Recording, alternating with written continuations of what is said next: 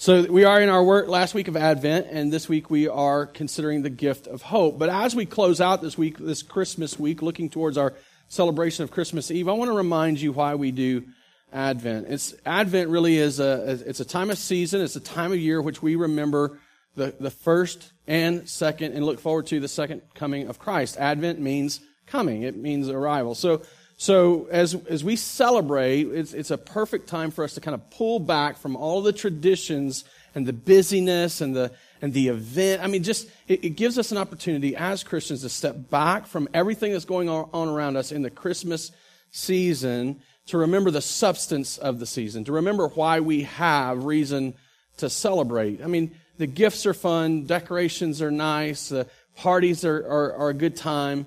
But the reality is, is that underneath those are, in and of themselves, they are empty. There's nothing to them. They're here today and gone tomorrow. But in Christ, we find, we find gifts that are lasting. In fact, the reason that I appreciate Advent so much is that, uh, or at least in part, one of the reasons I appreciate it so much is that it truly, it, it causes us to think not just about the, the gift of Christ, although He is the gift that has been given, but we're also given an opportunity that we're able to consider the gifts that come with him. So, so when you open or when you receive him as, uh, as, as your, as a gift to you, there, there are many gifts that, that come with that. Like there's, the batteries are already included kind of thing, right? That's already, you're, you're already able to experience it and enjoy it. And so, so that's what we've really been focusing on is, is the gifts that come in Christ. That, that by themselves, that if we search after these things, hope, love, joy, peace. If we search after these things by themselves, we'll, we'll miss them and we'll miss Christ. But if we pursue Christ, we receive these things. And that's, that's what we've been celebrating this year. So the gift of hope, it's that, it's that confident expectation that there is a better day coming, that something good is coming. It's not based on some emotional or optimistic perspective. It's not some, it's not some personality trait, whether you see a glass half full or half empty. It's, it's a confidence in tomorrow because we have been given Christ. Uh, come what may today, Christ owns our tomorrow. He owns it. He's, he's already there. He already knows what's happening. There's, there's, that's hope. That's a real expectation that what he has for us tomorrow will not undo us. And that ultimately, in the end, he has us. He has our lives. And the, the, so we have the gift of hope. We have the gift of love. Every one of us, like hope, every one of us long to, uh, to, to experience love. We long to be loved and we seek love out in all kinds of places. if you remember, I told you this, I referred you to the song in the wrong places maybe, but they, we do. We seek love in all kinds of places. But, but in Christ, we see that we have been loved. Uh, that's what we saw. That's what we celebrate. That God has loved us in Christ perfectly, perfectly, humbly, tenderly, permanently, completely, powerfully, divinely, beneficially, unconditionally, and proactively. He has loved us from every facet of the diamond. He has loved us from every degree of the circle. He has loved us at every point of the compass. He has loved us. There's no place in our lives, no piece of us that He hasn't ultimately loved us in Christ. You are loved. We get to celebrate that. We get to enjoy that. In fact, that's the, that, that leads us to this next gift that we celebrated, the gift of joy, the, the gift of, of happiness. We actually get to be happy. We have the corner on the market for happiness in Christ. He truly is the substance of joy. He truly is the reason to be happy. And, and who doesn't want to be happy? I mean, we all pursue happiness. In fact, if, if you think about why people want to be loved, it's because they want to feel happy. If, if, if you think about why people look forward to better days that are coming, it's because they're not typically happy today and think they'll be happy then. We want happiness. We long for happiness. It's a base desire. And in these gifts, in the gift of Christ, our base needs, our base desires are met. And each week as we've come together studying these and celebrating these, we've, we've studied out of the book of Isaiah. In fact, we'll do that again today. Not, not in a particular passage. We're going to get an overview of his prophecy. But today, just like these, we'll see that, that, that this gift of peace, it's one we all long for. Every one of us long to have a life without trouble and difficulty. And we even try to achieve it in our own power. but we will only ever truly experience peace through God's work in Jesus Christ. It's the gift we receive through Christ. We will only find peace in life when we have found peace with Christ. I'm just telling that's that's the point of the whole day. Everything I'm going to say from here on out is to to bolster this point. Every verse we're going to look at is to is going to demonstrate this point. Our peace in life comes in finding peace with Christ. Maybe you've heard it said another way. No Jesus, no peace. No Jesus, no peace. Now, I hope we're good. She's telling me it's up there. Like I could say that all day long and it wouldn't make sense, but if you can see it, it it's obviously better. It's a great, it's a great thing to put on a coffee mug or a t-shirt, you know, maybe just to have a, a, a piece. There is real biblical truth being conveyed in this, this simple little message. But we come to know peace when we come to know Christ. And when we don't know, or when we have no Christ, we have no peace. This is a reality. And, and, and, and ultimately, we can try all we want. We can try all we want. And we might be able to accomplish some things but we'll never find our hearts satisfied with peace like we will when we find Christ. Now, let's think about this. What are the ways we seek peace? In fact, I, I just, I'd say this. as I searched and, and, and, as I did research this week, I was, I was out on Google asking it questions about peace and trying to figure out what a popular perspective is on peace. And there is no end of perspectives about this. None. I, mean, it is crazy. Like, one person has six steps to have peace. One, one person told me, if you give up these eight things, you'll have peace. Um, Eckhart Tolle has this whole mystical ex- expectation. I mean, the, the, the, Deepak Chopra, all these people, they, Oprah Winfrey, they, they have ideas about how to get peace. And it's all about the things we do. Every one of them were things that we do. And things that we change. Things that we change, like we, we, we seek to change our circumstances. Right? Uh, if you don't like your circumstance, you just find another one. So you move someplace or you, or, or, or you change jobs or you, you find some way to change the circumstances that you're existing. And I saw on Facebook this week, I, it was a student's uh, Facebook feed. It was something they, they, had posted. I don't, I don't remember who it was. It's somebody in the church, but so if it's you, I, I'm not trying to pick on you. That's why I'm saying that. But it said, study tip. Get up, period. Go for a walk, period. Go to the airport, period. Climb on a plane, period. Never come back, period. Study tip. See, that's the idea. So, and it's, it's in jest. Obviously, you know, that's, that's a joke. Somebody, somebody making light of the, the tensions and stress. But, but there really is a reality of the fact that we seek to change our circumstances. And, and when it's difficult, we, we try to do different things. The path of least resistance. We, when, we, when we try to change our circumstances, we're seeking to control them. And sometimes we do that by trying to change the rules that we play by. The rules that we follow, right? And, and, and here's what happens is so we make these rules then to follow and we expect everybody else to follow them too. And so we try to legislate these things. There's no legislation that's going to bring this kind of peace. Well, certainly, I'm not saying that we shouldn't try. I'm not saying that we shouldn't make legislation. I'm not saying that we shouldn't have our leaders out there making laws for us. Absolutely, we should. But if we get the laws just right, let's just pick, pick, pick, there's a huge debate in our country right now. So one's, one's between like the conservatives and one's between the, uh, it, it's between the conservatives and the liberals. And, and if we just, if we get all the laws right about guns, then we'll quit seeing people die. Or at least in a mass way. And I'm not saying we shouldn't try. I'm not saying we shouldn't do something. I'm not an NRA person. I don't own a gun. I, I, I, don't, I, I just don't. I, I don't, I'm not scared of them. I, just don't own one. I don't necessarily need a right to own a gun.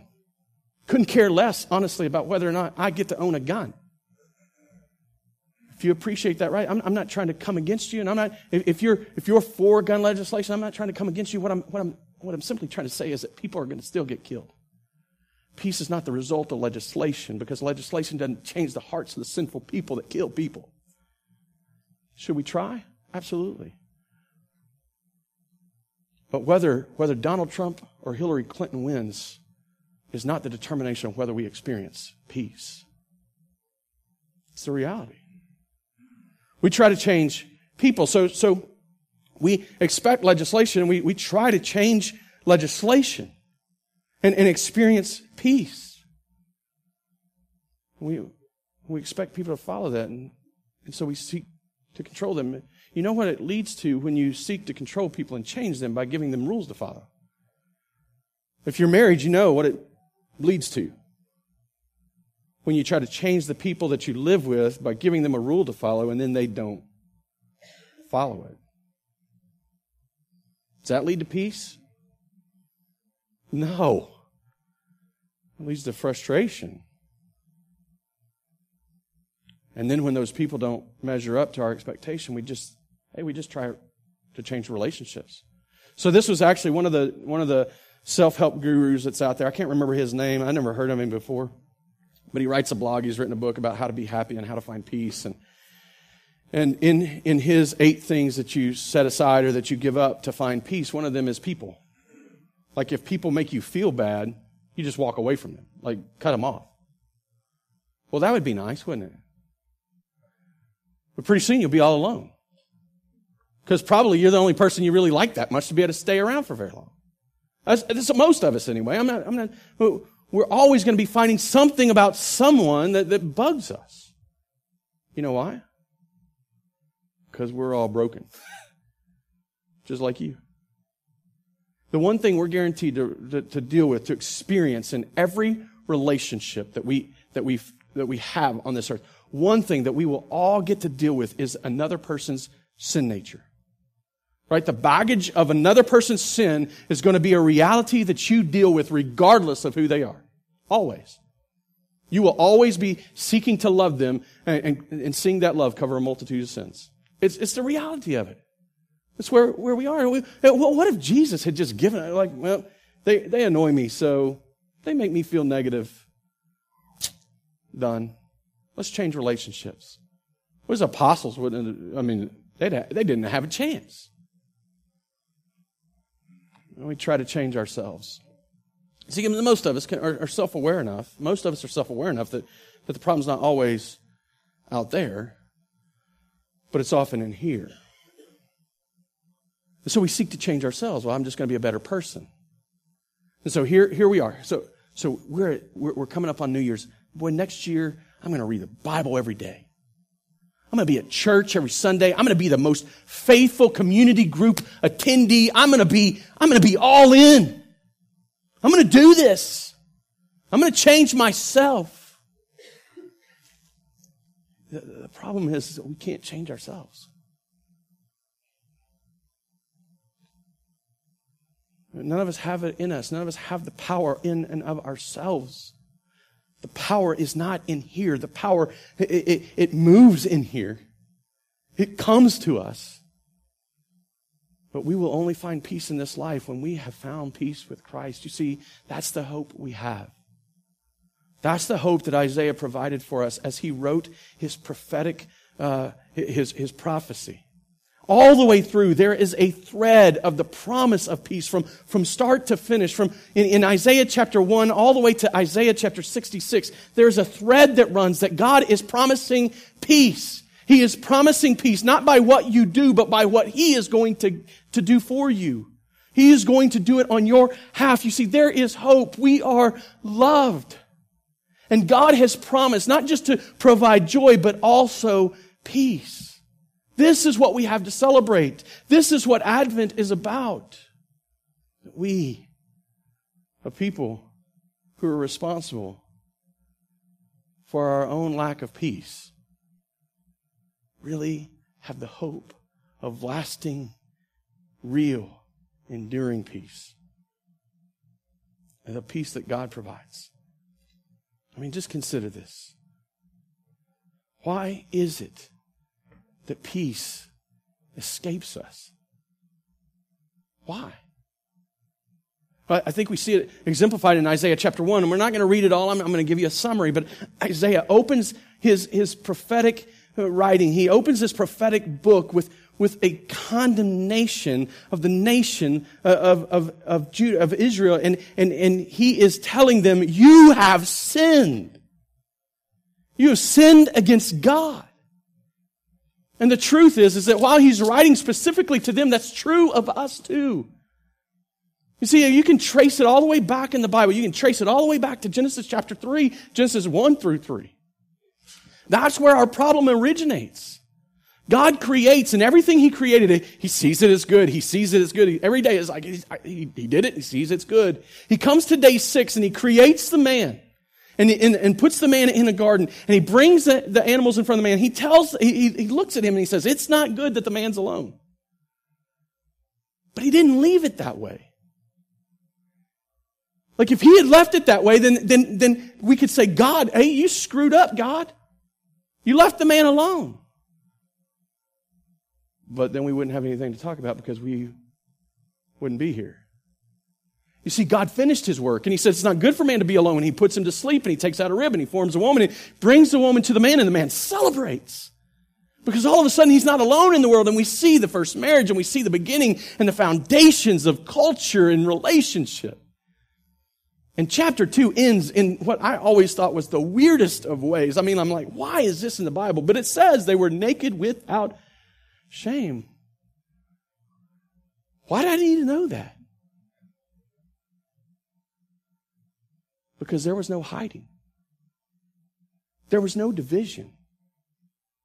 There was no one seeking to take advantage of another person. The man wasn't looking at the woman as if she was some, some way that he could fulfill his selfish desires. The woman wasn't looking at the man as if in some way that he could, he could take care of her needs. They were together without shame. They were intimate and they were close and there was no hiding involved. Was a beautiful picture of what God intended for our relationships to be. There was peace enters chapter 3, the serpent comes to the woman and he tempts her and he lies to her and she believes his lie. She eats the fruit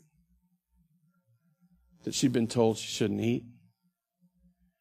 Adam, who's with her, eats it also. And the very first tangible expression or the very first tangible consequence of their sin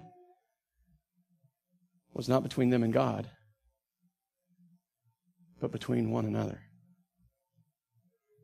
Where chapter 2 leaves them naked without shame, chapter 3 be, begins as a result of their sin with the idea, with, with this reality. They saw they were naked and they made clothes out of leaves. And, and, and what that shows us is in their own power, by their own way, they tried to fix their problem. You guys get that leaves don't make good clothes, right? They were powerless to truly clothe themselves. But the division that sin had brought had been wrought between them. No longer together, no longer without shame, and now divided, hiding, covering up.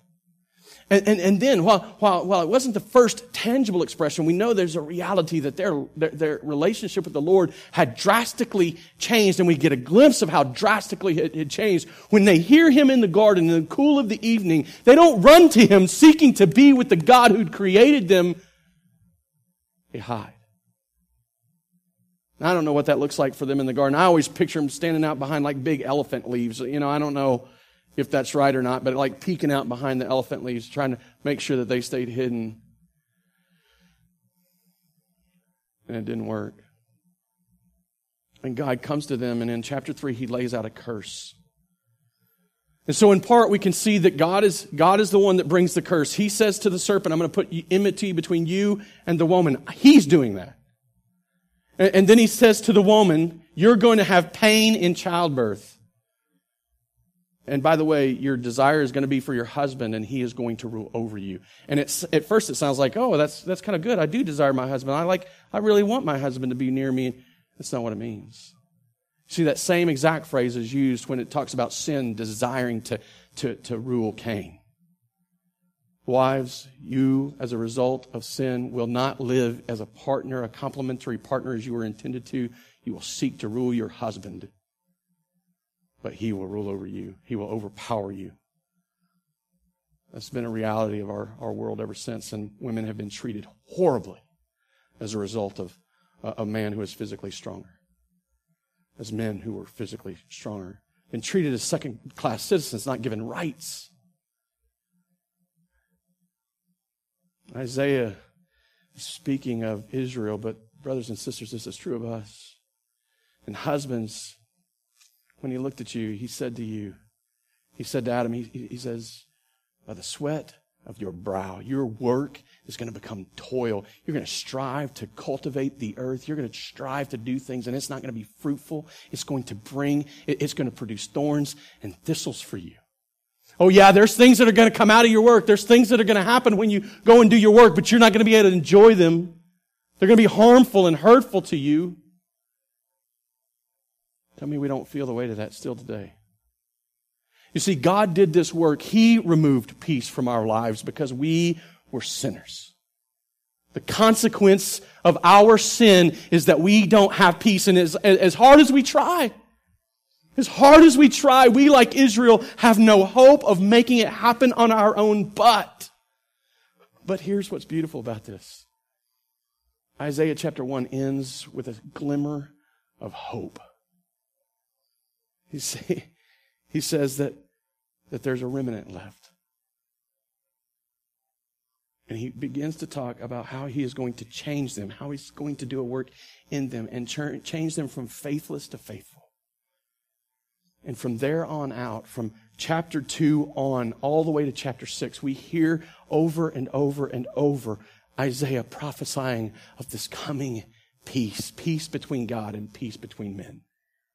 And let me just show you back in, uh, back in Isaiah, in Isaiah chapter 2, the very next prophetic voice he offers, or the next prophetic word he offers, he says in chapter 2, verses uh, 2 through 4, he says, It shall come to pass in the latter days, that the mountain of the house of the Lord shall be established as the highest of the mountains and shall be lifted up above the hills, and all the, all the nations shall flow to it, and many people shall come and say, Come, let us go up to the mountain of the Lord, to the house of the God of Jacob, that he may teach us his ways and that we may walk in his paths.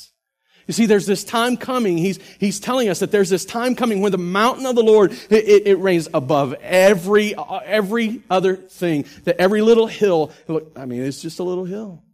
He's a mountain. It's, it's, a, it's a mountain in comparison. He is, he's above. He's exalted. He, he, he is the first among all things. He is first over all things. That there's this time coming where that is not going to just be something that's said, but that's something that's perceived. People are going to see it and people are going to know it and they're going to submit themselves to it and they're going to say, hey, come on, let's go. That's you and me. Go. Already we're beginning to see this, this peace that's, that's between God and man. Instead of us rebelling against His authority, we're going to live obediently under it. Instead of us, uh, instead of us pushing off His sovereignty, we are going to appreciate it. And rather than working against one another, we are going to look at one another and say, let's go together to the mountain of the Lord. You see, God in Christ is providing for us peace, peace between, peace with Him and peace among men. And He goes on to say, He says, He, speaking of God, He shall judge between the nations and shall decide disputes for many peoples. And they, here's the response, they shall beat their swords into plowshares and their spears into pruning hooks. Nation shall not lift up sword against nation, neither shall they lean, neither shall they learn war any more. Obviously, this is still a day to come. When nations haven't laid down their arms, people haven't quit learning war. Obviously, this is looking towards some, some point in the future. But in Christ, it's being made available. peace between God and peace among mankind. I mean, just imagine what that life would be. A life without oppression, a life without war, a life without slavery, and a life without taking advantage, and a life, a life without difficulty in which we feel secure. Verses 2 through 3, it, it, it, it's not rebellion against God's ways, it's living under God's ways, finding peace as we walk in his paths. And then the result, the response, swords and spears that are repurposed and used to cultivate the earth rather than cut one another. What a, what a powerful picture of what God has intended, what God has promised through Jesus Christ. This isn't a change of circumstance. It's not a change of legislation. It's, it's not a change. It's a, it's a change in something much bigger, much broader. This is nothing that we've done in our own power. This is a work God is doing.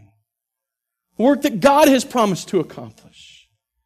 Our next stop in Isaiah, Isaiah chapter 9, verses 6 through 7, we studied those last week as we considered the, the, the, um, the joy that is ours.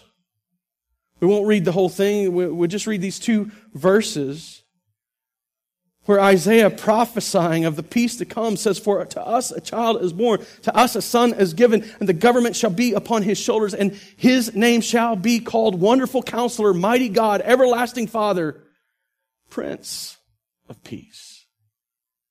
Like he's the one that rules over it.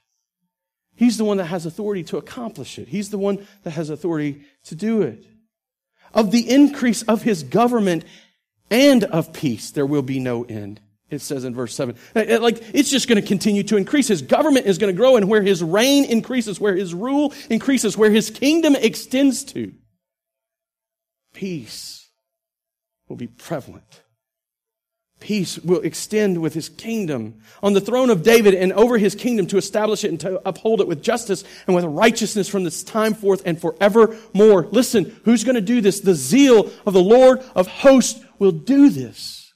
This is God's work. This is His promise. This is what He's been doing since the moment we fell into sin. Even as He covenanted with His people in Israel, He has been promising and working towards peace. We, we saw this. We see this happening in Christ. In our own lives, we can begin to even experience it now. But there's a time to look forward to, a hope that we have that peace is coming, lasting peace, where arms are used as farming tools instead of weapons, where nations are no longer at each other, where peoples of different races are no longer fighting for position. It's on the work, on the basis of the work of Christ that God is doing this. We flip over to chapter 11, verses 6 through 9. Again, we, we, we studied this already. We, we studied it in the opening week as we, as we spoke about hope. We won't read the whole passage that we studied, but we'll, we'll, we'll focus in on verses 6 through 9. He says, The wolf shall dwell with the lamb, and the leopard shall lie down with the young goat, and the calf and the lion and the fattened calf together, and the little child shall lead them.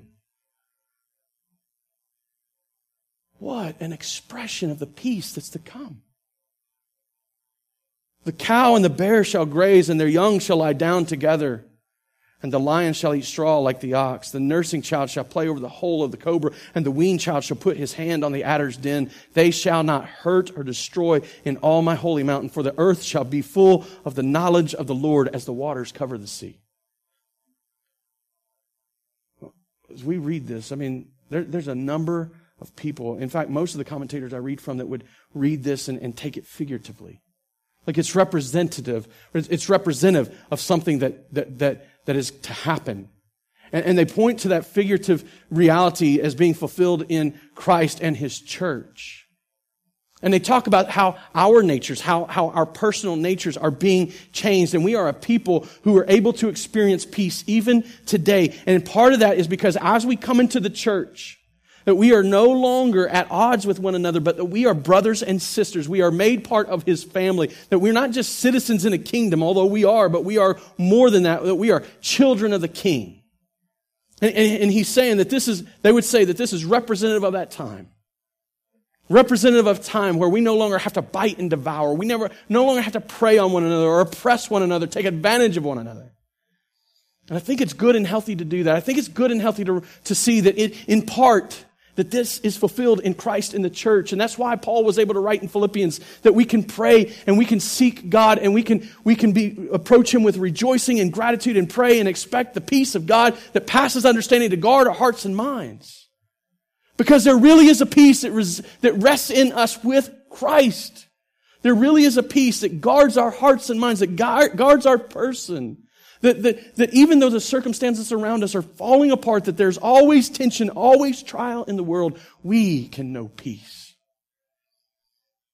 But I think it's short sighted to simply look at this as a figurative perspective. Because whether you're amillennial, postmillennial, premillennial, in your view of what's going to happen in the end, there is a time coming where what was created will be restored. Time of harmony and peace where prey will not seek to uh, eat, or a predator will no longer seek to eat prey. And even the most innocent among us will be, there will be no danger for them. The time when Christ returns, that second coming, that second advent that we look forward to, is the time when peace will exist forever. But until that day comes, we have His peace in our hearts, guarding our hearts and mind. And here's the thing we, we could walk all the way through Isaiah. We could see the price paid for peace. We could see the promise of peace again and again and again. We could see pictures of peace all the way through. But what I want, what, what, what I want, want to do is I want to show you that in the New Testament that this is not something that fell and was forgotten, but that God is still doing. That God is still working out. You see, as we, as we read and study in Isaiah, we see that God is the source of peace, that He's the one that it comes from. We see that, that He provides the peace through Jesus, that He is making it happen, and He sent Jesus to secure it. And if we're going to know this peace, that we have to know Jesus, those are the things we learn. Those are the things exemplified over and over and over again. But, but, but, but, because it's still not happening completely around us, and because we can still look out and see people suffering and hurting with slavery and war and racism and pain, and uh, but, but because those things are still real, we, we can't assume that God has dropped the ball. He is still working. He is still providing peace. And it's the truth that, that Paul grabbed hold of when he pointed, uh, pointed it out in passages like Romans 5 1.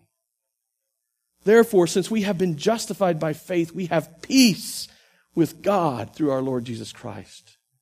You see, we find peace in life. When we find peace with Christ, when, when, when salvation comes to us, when we receive Jesus as a gift, when, when He comes to us and calls us righteous, when He looks at us and says, You're holy and blameless, you don't just get salvation. You get the peace of God that guards your hearts and minds. The peace that passes understanding. It is available to you. It's yours to have. It's yours to enjoy. All because we have been made righteous by Christ through faith as we've trusted Him, as we've believed Him. I think this is the beauty of the Advent season. You see, what we learn and what we, what we see in, in the Advent season is that God didn't come to wipe out His enemy, but He came to take our place. See how significant that is. He came to justify you. And to justify you, he had to be, he had to be condemned for you. He came to give you peace, and for you to enjoy peace, he had to enjoy scorn. You see, he didn't come to wipe you out. He, he could have smashed you like a bug. He could have, he could have been done at Adam and Eve. He could have turned his back and walked away and let them just languish in their, in their difficulty and in their trouble, but that's not what he did.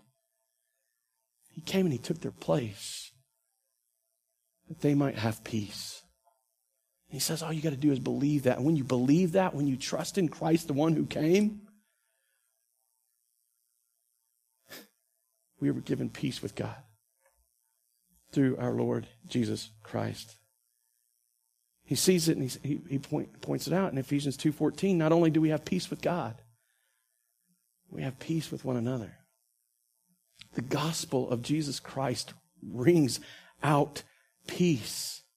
If, it, if there's division in our lives, it's not because the gospel has failed, it's because we failed to believe it. He says in Ephesians 2.14, For he himself is our peace. Jesus himself is our peace, who has made us both one and has broken down in his flesh the dividing wall of hostility. So he literally, he's speaking about the Jews and the Gentiles. So the Jews didn't like the Gentiles and the Gentiles didn't particularly like the Jews. But they're in the same church. They belong to the same Jesus. They're, they're one. And that's the work of Christ. And he's divided the wall of hostility. He's removed it. He, he's removed it. He's destroyed it. He's crushed it. He's broken it down. The wall doesn't exist anymore. Why would we continue to rebuild it? But he says that Paul notices, he's like, hey, you got peace with God, and, and through Christ you have peace with one another. Why is it that we don't enjoy it? Why is it that we can look so many places? How then? What is a guy to do? How are we to find this peace? How are we to enjoy this peace as we wait for the coming peace? We can't change enough stuff. We can't do enough things. But we can trust the one who's done it all. Let me give you us one last verse. Romans 15, 13.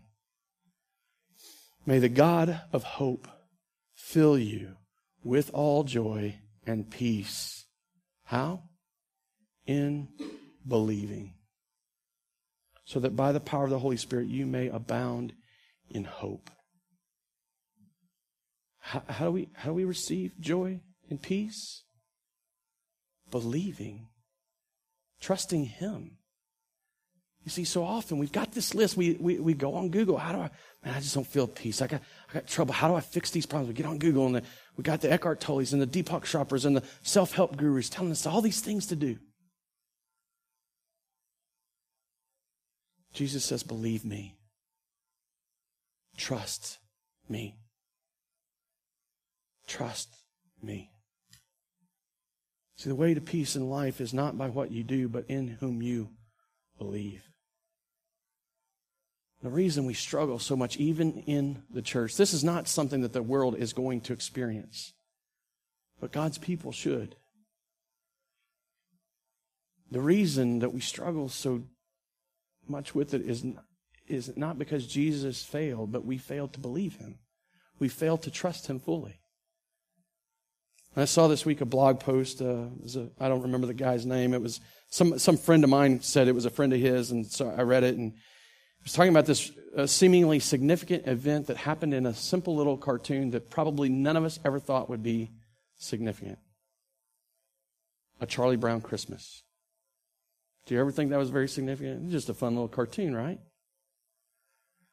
Well, in the midst of it, Charlie Brown is being ridiculed. He's being laughed at by his friends, and, and I can't even remember why. I didn't go, go back and watch the whole thing. But he's being laughed at, and he comes to this point of exasperation. It's like, I don't even know what Christmas means. I don't. Somebody, surely somebody can tell me what Christmas is all about. And of all people, Linus steps up and, hey, I, I, can tell you what Christmas is about, Charlie Brown. And you can already picture this, right? I mean, you've seen the movie. You know who Linus is. He's standing there with his security blanket and his thumb in his mouth, takes his thumb out of his mouth just long enough to say something and puts it back in. I can show you, I can tell you, Charlie Brown.